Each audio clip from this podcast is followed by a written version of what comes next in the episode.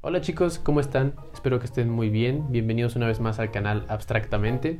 Y el día de hoy les tenemos una invitada muy especial que, pues bueno, no es que la hayamos traído porque siempre se ha encontrado en el canal. Si alguna vez se preguntaron quién eh, editaba los videos o quién ponía los bloopers o quién me regañaba durante estas grabaciones, pues bueno, es ella, una persona muy especial, la señorita Steph Monteagudo. ya no voy a decirlo. Muy bien, en el capítulo y la sesión eh, de diálogo que tendremos el día de hoy va a ser sobre una serie que está en Netflix, no sé si la han visto, se llama Midnight Gospel y pues bueno, vamos a hablar en concreto sobre un capítulo, que es el último capítulo, y pues daremos algunas opiniones, quizá nuestros puntos de vista, sobre todo de los temas que tratan a lo largo de ese episodio. Em, obviamente, bueno, no, sí, va a haber spoilers sobre ese capítulo, entonces si no lo han visto, es muy recomendable que lo hagan. Entonces disfruten esa serie, disfruten este capítulo y vamos a ello.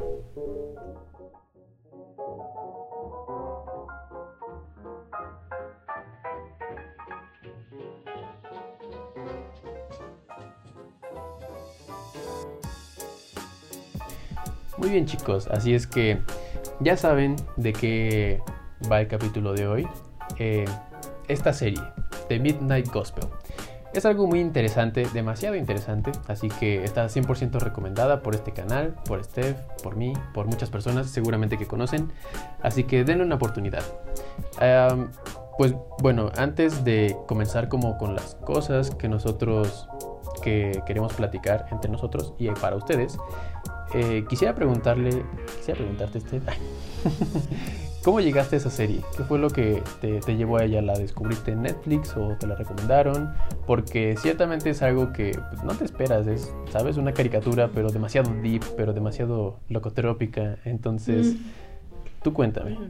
Bueno, o sea, yo llegué a ella porque una amiga me la recomendó y mm, pues ella solo me dijo que había salido una serie en Netflix, que estaba muy chida, que seguro me podía gustar mucho, o sea, no me dijo muchos detalles, ni siquiera, bueno, ya me acordé que sí me dijo que era una animación, pero no me mencionó nada, no me dijo qué tipo de visuales eran ni nada. Y solo me dijo, es que te puede gustar mucho porque sí, toman, sí tocan como temas muy profundos y a veces hablan sobre cuestiones de la meditación y de los sentimientos y etcétera. Entonces a mí me llamó la atención y dije, ah, pues sí, aparte de que mi amiga pues sí tiene muy buen gusto para las series, casi siempre lo que me recomienda me termina gustando mucho. Entonces desde ese momento así me metí a Netflix y vi el primer capítulo. y bueno, obviamente no era lo que me esperaba, ¿no? Em, pero me atrapó desde el inicio. O sea, los visuales creo que también están hechos de manera que te quedes ahí viéndolos, aunque no tenga nada de sentido lo que estás viendo. Y al mismo tiempo creo que sí tiene sentido. O sea, sé que pareciera que los el discurso que te están dando luego no tiene conexión con el visual que te están poniendo porque es muy surreal, pero al mismo tiempo creo que sí tiene alguna pequeña conexión con lo que te están diciendo. Pero bueno, al final pues me quedé ahí escuchando, después me di cuenta que sí tocaban como temas bastante mm, interesantes para ponernos a pensar y ya después la seguí viendo justo me di cuenta que son capítulos que, que, me gustaba ver, a lo mejor uno nada más, o sea, un día veía un capítulo y como que me gustaba procesar bien lo que veía en ese capítulo y a, lo mucho veía dos a veces. Bueno, ese primer día que me la recomendó sí me, me fui como a los, primeros cuatro, que es como la mitad de la serie. Pero sí, en general me gustaba como verlo em, poco a poco porque sentía que tenía que procesar muchas cosas cuando lo veía. Sí, claro, y además es una serie que no solo en información es algo que debes procesar, sino como dijiste, los visuales son algo bastante surreal, es, eh, es interesante cómo te atrapan y es cierto como que tienen que ver, pero como no, como que no, y esto es, no sé si ustedes lo saben, no sé si tú lo sabías, pero esta serie eh, es de, es extraída de un podcast de comediante que se llama Duncan Russell, si no me equivoco, que es quien hace, es, la persona que interpreta a Clancy Gilroy, que es el protagonista de la serie. Y pues esta persona ha tenido este podcast durante unos, no sé, 5 o 6 años. Y entonces, al parecer, ahí fue donde se hacían los, los, los, escritores decían como están en el podcast y decían como, ah, sí, vamos a dibujar un ataque zombie mientras hablan de, ¿sabes? Cosas demasiado raras. Claramente, eh, pues el objetivo, más bien cuando, cuando surgieron esos temas y esas pláticas, pues eran simplemente un podcast. Entonces, es una serie que podrías poner y nada más escuchar, pero también vale mucho la pena ver las animaciones porque es algo pues muy interesante, muy, muy divertidas, muy curiosas y pues podrían estar eh, interesados en la animación, en el discurso. En, quizás es algo que tengan que ver más de una vez, pero vale la pena, vale mucho la pena. Nosotros estamos enfocados ahorita en este, en este video, eh, nada más en el último capítulo y algunos de los temas que tratan. Eh, sobre todo en ese capítulo hablan mucho sobre la meditación y pues para, comenzar a hablar más sobre el tema, pues yo siempre había entendido que la meditación era un proceso espiritual que hacían los monjes más chidos de los más chidos y que te, te ayudaba a poner tu mente en blanco y generar, como, bueno, llegar a la paz y todo eso. Y yo escuchaba eso y decía, está bien difícil. como yo que no soy un monje, como yo que no sé nada de eso, voy a poder meditar, ¿no? Entonces tenía que estar en alguna posición, escuchando como, como que tenía reglas, según yo, muy estrictas o que eran así imprescindibles y pues nunca me interesó mucho darle la oportunidad a, la meditación o todo eso. Entonces, pues deben saber ustedes que Steph me regañó para este capítulo. Porque, como, ah, bueno. Porque en algún momento platicamos sobre cómo lo íbamos a desarrollar, que queríamos platicar entre nosotros para que explicarles a ustedes. Y la cuestión es que fue evidente, ella se dio cuenta, yo me di cuenta, todos nos dimos cuenta, que pues que no sé nada de la meditación. Bueno, en ese momento no, no había meditado, bueno, sí, pero ahorita les contaré eso. Y ella me regañó, me dijo, en un tono muy feo, ah. me dijo, es que, a ver niño, ¿cómo vas a hablar de la meditación si es algo que no conoces? Y yo, Ok. bueno, sí, no, no, o sea, no, no fue así literal, pero pues sí, sí, me di cuenta que tenías que descubrirlo un poquito más para poder expresarte más ampliamente aquí. Y, la cuestión es que me sugirió, de forma muy educada, que sería, me dijo que sería una buena idea que meditara antes de estos capítulos eh, en plena conciencia para en realidad entender y tener algo que contarles, ¿no? O algo que platicar con ella. Y ahora es cuando quiero decirles a todos, que quiero decirte a ti, que yo ya había meditado, sí lo había intentado alguna vez, pero en realidad fue cuando yo estaba en un punto límite, que yo estaba o muy enojado, demasiado estresado o muy triste y decía como de, ay, ya, a meditar, ¿no? Que eso me calme, que eso me quite todos mis dolores y todas mis penas. Y ya me ponía en una pose según yo así, bien, bien monje, bien chida. Cuando, pues bueno, ahora sé que no es como 100% rigurista, simplemente es estar cómodo y... Pero bueno, según yo me puse una pose bien chida, ¿no? Nadie me vio, pero así lo recuerdo yo. Y bueno, intenté poner mi mente en blanco, que de por sí es algo bastante complicado, pero en ese momento dije como de, bueno, estar tranquilo, escuchando nada, simplemente concentrado en poner mi mente en blanco, pues me tranquilizó. Y ya, dije, ah, sí, la meditación está bien, está chido, pero no pasó a mayores, ¿no? Últimamente que he conocido un poco más del tema, que le he dado la oportunidad a comprometerme a este proceso espiritual, pues he entendido que en realidad meditar sí tiene muchos beneficios, más allá de usarlo como válvula de escape. Eh, no solo es decir como de estoy hasta la madre de todo a meditar, ¿no? O sea, es un proceso que debes de seguir quizá incluso para evitar llegar a esos momentos críticos. Y es algo que pues entendí no hace mucho. Les digo, soy una persona muy novata en este tema, todavía muy inexperta. Y quizá hace un año que me empecé, empecé a conocer personitas bien chidas, pero que son mucho más espirituales y tienen más experiencia en todo esto. Entre ellas, la señorita Steph Monteagudo.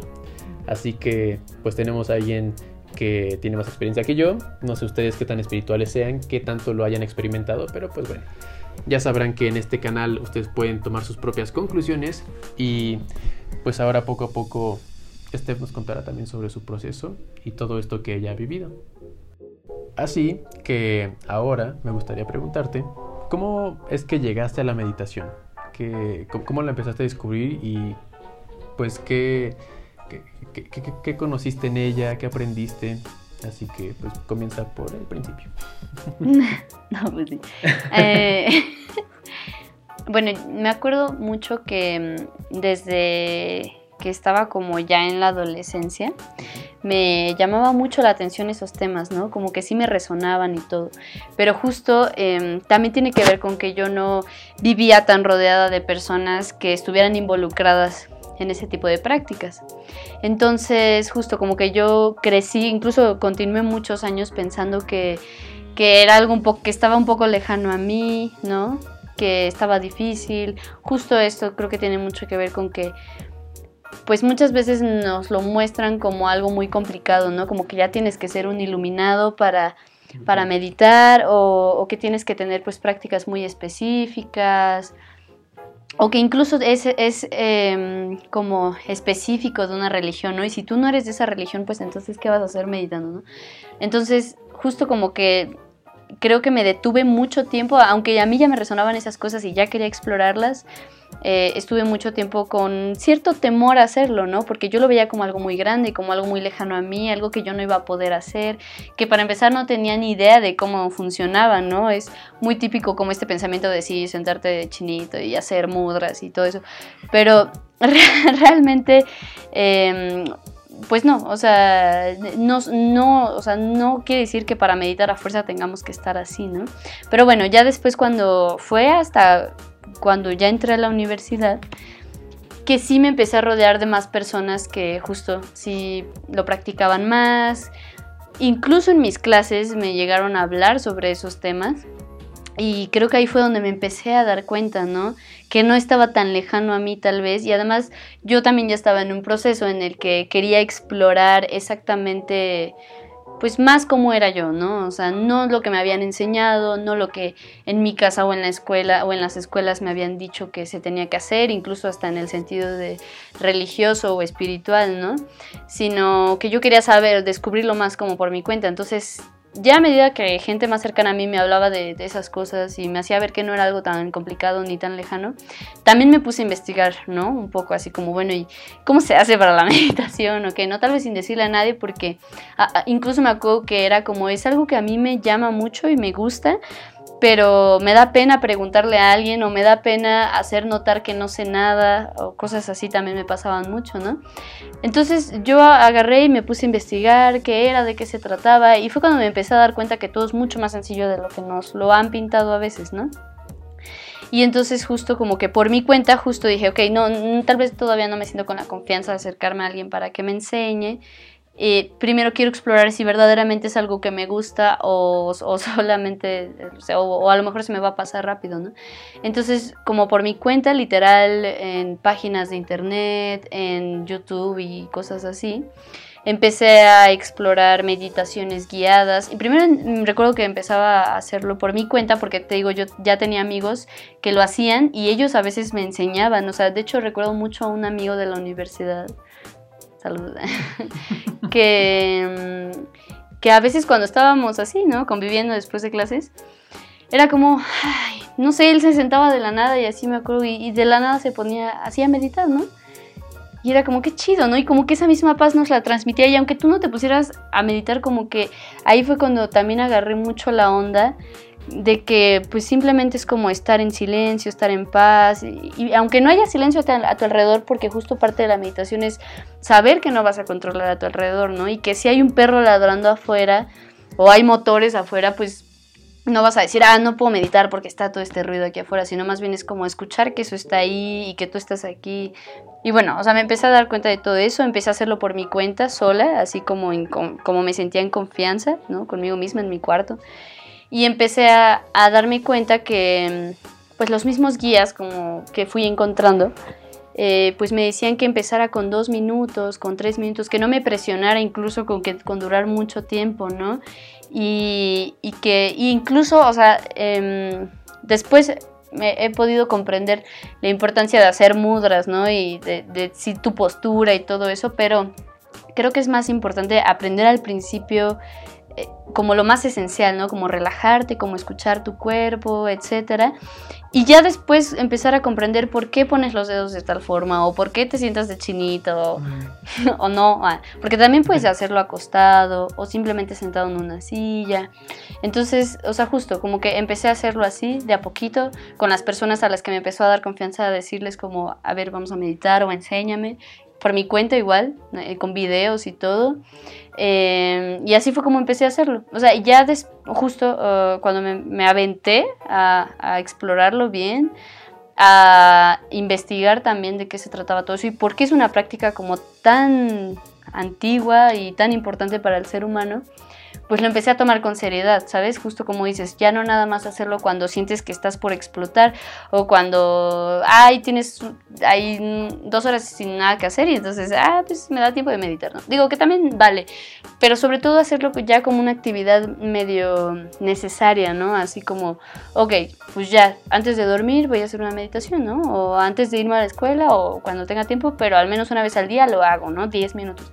Y yo misma me empecé a forzar de alguna manera como a generarme la, el hábito o la disciplina de meditar y de pronto sucedió que ya no necesitaba pues decir, ah, lo hago a esta hora y así, ¿no? O sea, sino que más bien ya para mí era como, hoy necesito meditar o quiero meditar, ¿no? O, o justo como que ya lo sentía un poco más como una necesidad para continuar en mi vida, como lo que dices, ¿no? O sea, en un principio me di cuenta que me estaba salvando de, bombas explosivas dentro de mí por situaciones específicas, pero después me empecé a dar cuenta que realmente era algo que influía en todos mis días, en, toda mi vida, en todo momento, no solamente cuando estoy ahí sentada meditando, sino cómo me, cómo me comporto yo, eh, bueno, cómo veo el mundo y cómo me comporto yo con los que me rodean. Y justo así, fue como que se fue haciendo parte de una necesidad para sentirme mejor de alguna manera se podría decir que se convirtió en una especie de medicina para mí. Y también me di cuenta que me volvía más segura, ¿no? O sea, yo siento que mi, mi seguridad y también, sí, justo, sobre todo mi seguridad empezó a reforzarse cada vez más, ¿no? Porque entonces yo me empecé a dar cuenta que, los pensamientos muchas veces me siguen dominando, pero cada vez me era más fácil identificarlo, ¿no? o controlarlo tal vez o mantenerme en calma en ciertas situaciones, ¿no? En cualquier cosa, hasta incluso, como decíamos, ¿no? Esperar tu turno en algún lugar, ¿no? Y de repente es como que tienes que esperar y ya, así es como que no sabes qué hacer o sacas el celular y así. Y entonces a mí siento que, lo que me ayudó justo de poder encontrar cierta... Em, como paz en la meditación, como cierta tranquilidad, fue que empecé a implementarlo en actividades más cotidianas, ya no solamente Em, pues de cuando lo destinas en un momento, ¿no? Sino que, ok, bueno, si estoy aquí en la fila de, del banco. Del banco. Ajá, exacto. Y pues a lo mejor, ok, me voy a abstener de sacar el celular, me voy a abstener de estarme distrayendo. ¿Y por qué no mejor aquí que tengo que estar sentada esperando en silencio, lo que sea? Pues me pongo a escuchar, a observar. Tal vez aquí estoy en la calle y no puedo cerrar los ojos, ¿no? Pero creo que también se puede meditar con los ojos abiertos. O sea, con el hecho de observar, eh, empezar a sentir tu cuerpo, escuchar lo que tú mismo te estás diciendo, etcétera, ¿no? Dejar que, que, las cosas pasen, simplemente observar cómo las cosas pasan y ya, soltando el control de lo que sea que tenga que pasar. Creo que eso tiene que, mucho que ver con algo que mencionaste durante todo esto que, nos acabas de platicar, que es eh, toda esta capacidad que tenemos de saber que no vamos a controlar el entorno. Y así si tú estás meditando en la escuela y escuchas a, las personas platicando o que hay música o que estás, no sé, en, algún, en tu casa y escuchas al perro del vecino o a tu propio perro ladrando, punto número uno son cosas que no controlamos y después eso nos da la capacidad de estar presentes, de saber que eso está pasando y, y y aún así poder mantener cierta concentración en nosotros y creo que eso es parte de la presencia y nos puede ayudar en muchísimas cosas. Como tú dices, es algo básico que vas aprendiendo en la meditación, pero lo puedes aplicar en cualquier momento de, tu vida, estar en cualquier momento y en lugar de empezar a ceder ante el exterior, empezar a ceder ante tus emociones o a tu ego, todo esto, pues estar presente, saber que eso está pasando y de alguna forma eh, frenarlo, de alguna forma poder trabajar en todo eso. Sí, es algo que pasa y tenemos unas cuantas más preguntitas para este, este gran diálogo que estamos teniendo aquí, solo en abstractamente. Pero, por ejemplo, algo que quisiera platicarte también es cómo yo he aprendido a toda esta parte de la presencia y tal vez en qué me ha ayudado. Entonces, yo como comencé eh, a descubrir más o menos qué significaba estar presente dentro de la meditación, pues llegaron a mí algunos audios, eh, tú me compartiste un, una, era como una ponencia slash plática slash meditación y, y, hablaban mucho sobre esta capacidad de vivir en el presente, cosa que tú dices como de, ah, pues sí, ¿no? O sea, obviamente eso se hace, pero no, no tienen ni idea, no tienen ni idea. O sea, estar presente es prácticamente, bueno, yo lo entendí, yo ahora lo pienso, como tener la capacidad de ver hacia ti mismo, pero dejar de vivir como en primera persona, por ese instante. Porque tú estás así, casual, vives tu vida y dices, sí, a mí me pasa esto, y yo quiero esto, yo necesito estas cosas. Pero cuando tú vives en el presente te das cuenta, o más bien encuentras la capacidad de verte como desde afuera y ver hacia adentro de ti, entonces dices como de, ah, mira, quiero esto. Ok, lo dejas ir. No significa que estés como despegándote de las cosas que quieres, necesitas o buscas, pero entender que necesitas todo eso. Eh, hemos hablado muchas veces sobre todas estas personitas que de repente están en lugares que no quieren estar o lugares que les lastiman, pero como no viven en el presente no se dan cuenta de todo eso y no sé, están en algún tipo de relación eh, que no les hace bien y es como de, no, todo bien. Pero pues tú que los ves de afuera, dices, Nel, todo mal. Entonces estar presente te da este tipo de capacidad de, verte a ti mismo y verte en relación con el entorno, pero de una forma objetiva. Eh, de hecho, pues las cosas que me llegaste a mandar y todo esto hablan mucho de cómo tú tienes el poder de simplemente dejar ir tus pensamientos, tus sentimientos, para simplemente verlos, simplemente entenderlos. Y eso ya te da una ventaja emocional, espiritual bien chida. y yo pues sí, de que es como un superpoder, ¿sabes? Es como un superpoder vivir en el presente y estar consciente de que estás en el presente y de las cosas que pasan en ti y cómo eso interactúa con el exterior. Em, tú, ¿Tú, qué opinas? Porque de hecho tú fuiste de las primeras personas que me empezó a platicar sobre esto de, estar en el presente y como los beneficios que trae. Entonces, cuéntame un poquito de eso. ¿De qué opinas sobre estar en el presente? Ajá, ajá. Ah. O sea, yo, este, esta fue mi definición a este superpoder, pero tú más o menos cómo lo entiendes y todo eso. Bueno, yo creo que yo creo que estar en el presente a veces puede representar algo un poco complicado para todos, ¿no? También entiendo que a medida que tú vas trabajando cada vez más con, tu parte interna, ¿no? O con este lado espiritual, si así queremos verlo, a lo mejor eh, se vuelve más más una constante vivir en el presente, ¿no? Porque ya estás consciente de que tienes que vivir en el presente, pero a veces no pasa, incluso muchas veces estamos ah, como viviendo en automático, por así decirlo, ¿no? Y entonces estamos haciendo cosas porque sabemos qué es lo que tenemos que hacer, es qué es lo que hoy, eh, en este día me toca hacer esto, ¿no? Y me toca ir a, a esto, y entonces tú crees que hacer tu día a día a veces es vivir en el presente y sí también, pero sobre todo yo creo que eso de estar en el presente es tiene mucho que ver con con no dejar que tus pensamientos te lleven a otro lado o a otra situación distinta a donde estás parado, ¿no? Por ejemplo, cuando estás con alguien platicando a lo mejor, ¿no? Y ese alguien, em, no sé, te está diciendo algo y tú ya estás pensando en otra cosa. y, o sea, justo creo que ahí se rompe esta, esta cuestión de estar en el presente.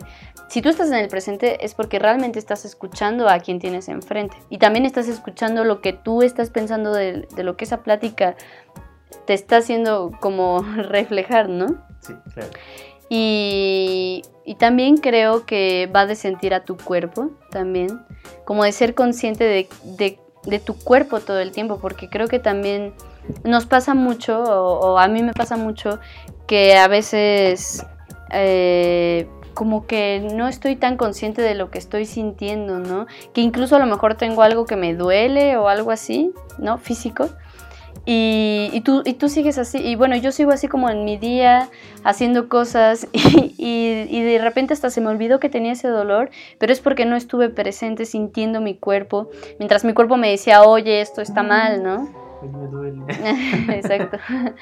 Y, y también como observar, como dices, objetivamente las cosas que están pasando, ¿no? Eh, sin juzgar, solamente, bueno, en la mejor medida pues sin juzgar lo que está sucediendo, sin decir eso está bien eso está mal, o que eso ya te llevó a un recuerdo del pasado y a lo mejor ya solo por recordar ya te pusiste triste y a lo mejor lo que está sucediendo en, en el momento no es nada triste, pero a lo mejor como ya te fuiste a pensar en cosas que alguna vez pasaron, ya se transformó tu, sensación y ya te pusiste triste. O a lo mejor ya te estás poniéndote a pensar lo que puede pasar en el futuro o no sé, o cualquier preocupación que tengas por ahí. Y entonces ya no estás parado en el presente, ya estás parado en lo que pudiera ser el futuro que ni siquiera estás seguro de que eso va a pasar. Pero ya no estás disfrutando el momento presente porque ya estás pensando qué va a pasar después, ¿no? De hecho, en el capítulo de, de este último capítulo de la serie, tienen una analogía muy interesante, muy sencillita, pero es cuando Clancy bueno, cuando digamos de algo de capítulo, podemos decir Clancy o Duncan, que ya sabemos que es eh, el personaje y la persona que es el eh, locutor, eh, actor, él. Entonces, Clancy le dice a su mamá, le dice, bueno, es que yo veo y entiendo la vida como tal vez un río y que tú vas en una canoa, estás solito y de repente si las cosas se ponen rudas y llega algún tipo de tormenta, pues te puede llevar a la orilla del río y estancarte. Entonces ahí es cuando su mamá le platica de que la meditación te ayuda a estar presente y es, sobre lo que has hablado, que dice, mira, es que muchas personas ni siquiera se dan cuenta que están a la orilla de un río, porque dicen, ah, sí, se empiezan a sugerir cosas y dicen como, ah, sí, pues yo tengo que estar aquí, yo tengo que estar en esta situación, en esta posición. Y en realidad lo que sucede es que la meditación te hace ver que hay un río, que dentro de esta analogía es la vida. Y, y, tú decir como de, ah, mira, estoy aquí, pero, pero tengo que estar allá. Entonces regreso a todo esto, ¿no? Me doy la oportunidad de volver a todo esto en lugar de quedarte estancado o simplemente estar evadiendo cosas que muchas veces por estar en el presente omitimos cómo nos sentimos, omitimos quizá, por ejemplo, en tu caso, en tu ejemplo, que tienes de repente cosas que te duelen, pero como tienes que seguir en la rutina, pues de repente las dejas de lado, ¿no? Y es hasta cuando te permites volver, volver al presente que dices, ah, mira, esto está pasando. Quizás estoy aquí, pero tengo que regresar al río y todo esto, ¿no? Es como la forma muy sencilla que lo explican ahí, pero, pero es un buen ejemplo, es un buen ejemplo de lo que significa. Y creo también mencionaste algo muy importante, que es como incluso eso también nos ayuda a sentirnos quizá un poco más tranquilos y eso es gracias al autoconocimiento que vamos ganando sobre nosotros mismos y sobre, eh, sobre el permiso que nos damos de conocernos y por eso ya tenemos la capacidad de relacionarnos mejor con las personas. Entonces, eh, al final el autoconocimiento sí es una herramienta eh, muy importante, es como un gran superpoder y quisiera preguntarte eh, más bien o que nos repitieras, que me repitieras para que todos también supieran todo esto que alguna vez me contaste de cómo el autoconocimiento también significa amor propio y cómo nosotros al darnos amor propio podemos estarnos relacionando bien con los demás. Adelante.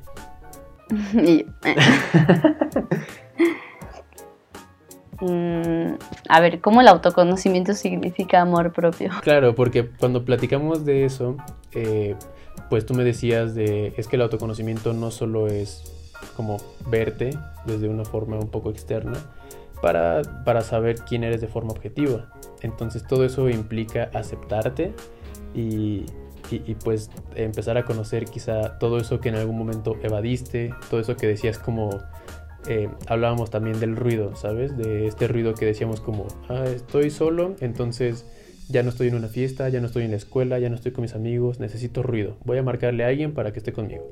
¿Sabes? Eso es hablar desde todos los vacíos que podemos llegar a tener. Y el chiste no es eso, el chiste es comenzar a amarnos para después poder dar todo ese amor a las personitas. Bueno, creo que algo que he estado aprendiendo con todo esto es que dedicarnos un momento para autoconocernos, eh, hablando específicamente como a través de la meditación, es como una de las grandes muestras de amor propio que podemos tener, ¿no? Es como dedicarnos un tiempo a nosotros, dedicarnos un tiempo a escucharnos, a saber qué tipo de pensamientos nos están rondando exactamente, a saber cuáles son nuestros sentimientos en el momento presente. Creo que es una manera de demostrarnos amor propio, es una manera, justo, ¿no? Como dedicarnos un tiempo, un espacio y no temer a escuchar lo que nosotros mismos tenemos que decirnos, porque muchas veces eso, buscamos como a alguien más o buscamos hacer cualquier otra actividad para evadir lo que nosotros nos tenemos que decir. en lo que te decía sobre, al final de cuentas, el, el amor que te das a ti mismo es el amor que le vas a poder dar a alguien más. Porque a medida que tú te, bueno, a medida que yo me he podido escuchar a mí y reconocer mis sentimientos, es que yo puedo escuchar al otro. ¿No? O sea, al final de cuentas, si yo ni siquiera me permito escucharme a mí misma, ¿cómo voy a pretender escuchar a alguien más, ¿no? Y eso ya aplica con cuando estás con tus amigos o con tu pareja o con tu familia o inclusive con alguna persona que acabes de conocer. Em, yo creo que al final de cuentas solo vamos a reflejar el amor que tenemos hacia nosotros mismos. Creo que no podemos dar más de lo que nos hemos dado a nosotros. Y creo que dedicarnos un momento de un espacio para nosotros mismos, meditar, sentir nuestro cuerpo y también es una parte, creo que también es bien importante eso de que de esa manera podemos empezar a respetar nuestro cuerpo. Sabes que si no, nuestro cuerpo nos está gritando algo, tal vez a, a través de una dolencia, o cualquier cosa que sea inusual en él, justo como parte de respetarlo es escucharlo, escucharnos a nosotros mismos, escuchar si algo me duele y, e incluso si algo me duele no solamente físico, ¿no? Sino si algo te duele ah, en tus sentimientos o si tú mismo te estás diciendo, eh, te estás eh, como diciendo cosas eh, hirientes, ¿no? ¿Cómo te hablas a ti mismo también? O sea, si todo el tiempo te, eh, nos estamos diciendo como, no, es que todo lo hago mal y etcétera, o sea, ese tipo de cosas que nos autosabotean, como darnos cuenta qué nos estamos diciendo a nosotros mismos, qué tanto nos estamos escuchando, qué nos estamos diciendo a nosotros mismos, qué tanto tiempo nos estamos dedicando. Y eso creo que va a ser como proporcional a lo que le demos a otra persona al final, o sea, las personas que están frente a nosotros son solo un espejo y la manera en la que nosotros nos comportamos con ellos es como nos comportamos con nosotros. creo que cuando nosotros le hablamos mal a una persona tal vez, eso quiere decir que a nosotros también nos hablamos de esa manera, aunque, aunque a veces no queramos aceptarlo. ¿Alguna vez platicamos sobre eh, las sombras, de lo que significa eh, este arquetipo de la sombra? Tema súper interesante que trataremos en otro video. Pero simplemente hablábamos de cómo también lo que nos molesta en nosotros es lo que podemos percibir en los demás porque es un quizá un defecto que nosotros ya ubicamos en nosotros mismos por eso lo reconocemos en alguien más y por eso nos molesta porque simplemente no, no lo hemos aceptado hablábamos de ok te molesta que X persona sea un mentiroso y una persona súper hipócrita, pero quizá alguien que no sabe muy bien qué es la mentira porque no es de esa forma, te va a decir como de neta, es así, yo nunca lo había notado. Y ahí es cuando tú, tienes que decir, ah, entonces, ¿por qué, ¿por qué, yo lo noté, no? Pues porque yo sé que quizá yo soy así y entonces reconozco una persona que es de esa forma. Y y creo que cuando hablas de todo esto de darte un espacio para ti mismo y regalarte eh, todo este amor que mereces de tu persona, pues es ahí cuando puedes empezar a dárselo a los demás. Y creo que eso tiene que ver con que te vuelves una persona que, punto número uno, se conoce y a partir de ahí puede ser completamente auténtico, como hacia los demás. No sé si te ha pasado que una persona auténtica, así sea como sea, tal vez es una persona así súper grosera o una persona que es súper relajada, así a niveles extremos, pero tú dices como de, ah, es, chido, es chido como es, porque ya sabes qué es y quién es. Eh, entonces creo que es una de las ventajas de cuando puedes volverte auténtico, después de conocerte, después de regalarte amor, pues las personas van a poder percibirte de forma más fácil, más directa y sabrán si eres una persona que va con ellos, que vibra como ellos, y, y si no, pues también será como de, ah, bueno, pues no va conmigo esa onda, pero, pero está bien, él es así, ¿sabes? Eh, tú, tú, me dijiste, ay, perdón, tú me dijiste también alguna vez sobre eh, que te decía, yo te pregunté, bueno, pero ¿qué pasa con estas personas que dices, ah, es que es una persona que tiene todavía muchas máscaras y pues entonces quien me muestra es tal, vez, es, tal vez una persona que no es o que simplemente proyecta. Tengo que quitarle esas máscaras para en realidad conocerlos. Y creo que a partir del amor propio podemos decir, ok, esta persona es así, pero no por eso este, tirarles shade, ¿sabes? De decir como de, es que como no sé quién es, como siempre es súper falso, súper falsa, entonces pues no, no me, me cae mal. Eso habla de ti, eso habla de quizá tú sabes que es falso porque tú eres falso y como no lo puedes aceptar en esa persona es porque no lo has aceptado en ti mismo. Sí, sí, o sea, al final lo, o sea, es como una frase este, muy trillada y mm, muchas veces eh, escuchada como de que lo que te choca es porque te checa, ¿no? Y es que al final de cuentas es así. Este 2020. aunque, aunque no lo hagamos consciente, si algo nos molesta en otra persona es porque es algo que muy probablemente nosotros tenemos y que además no lo hemos trabajado. O sea, justo como, como dices, ¿no? A veces lo identificas en otra persona y entonces está aquí los dos caminos, de si decides empezar a, a, tirarle mala onda, ¿no? Y a, hablar mal de esa persona, o a juzgarlo, o a ponerle etiquetas de que es falso, o de que es mentiroso, etc. Solamente estás como, bueno, solamente estaríamos como sacando a relucir todo eso que nos molesta de nosotros mismos. Porque como dices, las personas se vuelven espejos de nosotros. sí, exacto. Y al final si tú, si tú reconoces eso en otra persona, pues es porque obviamente está en ti, porque si no, no podrías reconocerlo, ¿no? Y al final, o sea, está esta parte donde si tú reconoces que esta persona tiene algo así que no conecta contigo, sí, porque también eso es válido, ¿no? A veces podemos reconocer cosas en personas, en las personas, y decir, pues yo simplemente, no sé, no conecto con esto, no me late, ¿no? No, no, no se me hace chido. Y entonces simplemente decir, bueno, entonces me mantengo en distancia con esta persona, ¿no? O simplemente no me dan ganas de generar un vínculo con esta persona porque no conecto con esa manera de ser. O reconozco que yo estoy en esos problemas y que quiero trabajarlos o que los estoy trabajando y entonces a lo mejor parte de trabajarlos sería alejarme de ese tipo de personas, ¿no? Eh, o a lo mejor, justo como decíamos, ¿no? Si es una persona con la que te encuentras constantemente porque a lo mejor están, son están en un equipo juntos o trabajan juntos o estudian juntos o son amigos de, o es un amigo de, tus amigos, o, cualquier cosa que la mantenga cerca de ti, pues tampoco se trata como de rehusarte, ¿no? A, estar con esa persona, sino más bien... Alejarte y siempre negar que nunca vas a estar ahí. Exacto, Porque incluso e, e, ese momento, como tú siempre me lo has dicho, hasta la vida dice como de, ah, no quieres, pues órale, te toca hacer equipo con ella, órale, vas a trabajar con esta persona, tienes que juntarte... Eh, con, él, incluso por forma, por, por, una forma casi obligatoria de la escuela, del trabajo. Sí, es una manera en la que también nos podemos dar cuenta que hay que trabajarlo, o sea, que lo podemos trabajar a través de esa persona, ¿no? Y que si a lo mejor no nos están permitiendo alejarnos de esa persona, porque a veces decimos, no, pues no quiero nada con esta persona, no, no, no me cae bien, no, no, no está chido. Y ya, o sea, y sí se desaparece de tu mapa, ¿no? Pero muchas veces no, muchas veces es alguien con quien tienes que convivir y entonces ahí está, eso a veces puede representar un reto más grande, ¿no? Trabajarlo, o sea, trabajarlo de la mano con esa persona. Y a veces esas personas también tienen como ese trabajo, o sea, también tienen que trabajar en eso.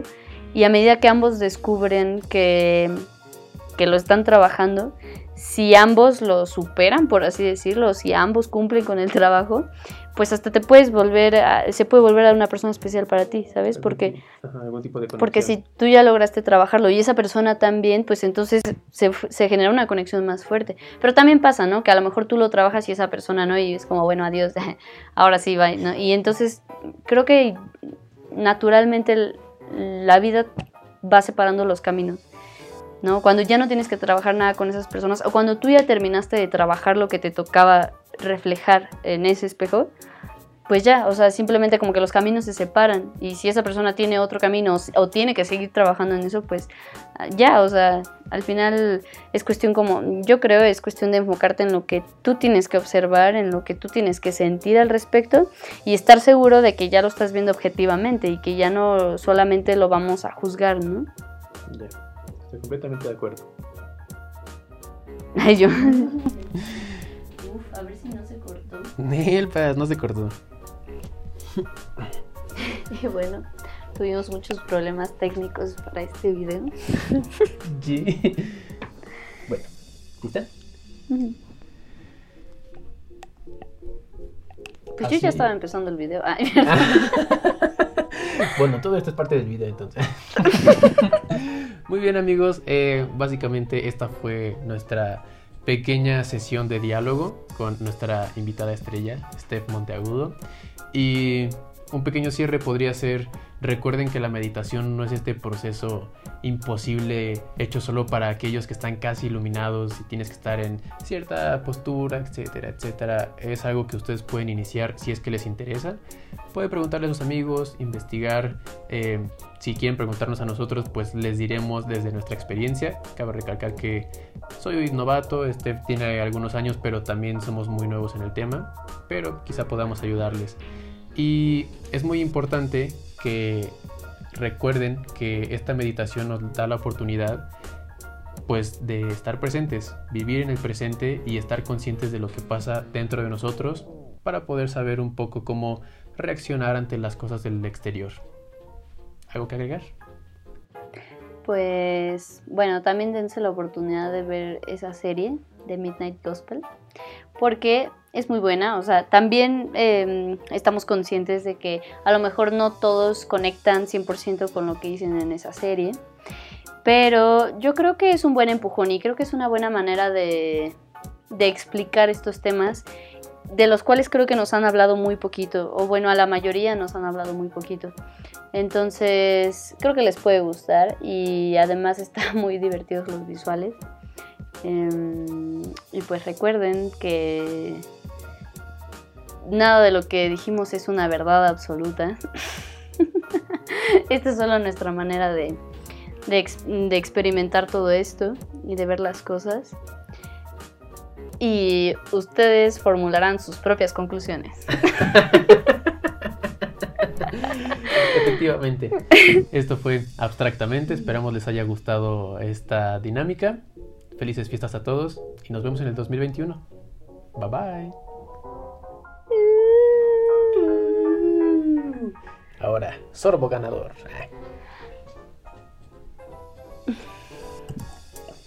Bien preciosa. Y recuerden estas. Pues no son verdaderas Y yo. ¿Cuál era mi diálogo?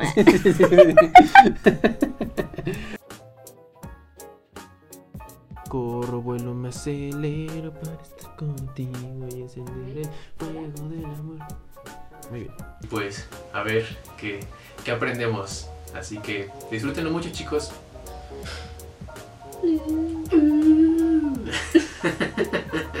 y yo. Sí que aprovechaste. ¿eh? Pensabas que estaba bromeando. Esto no se ha tomado bueno.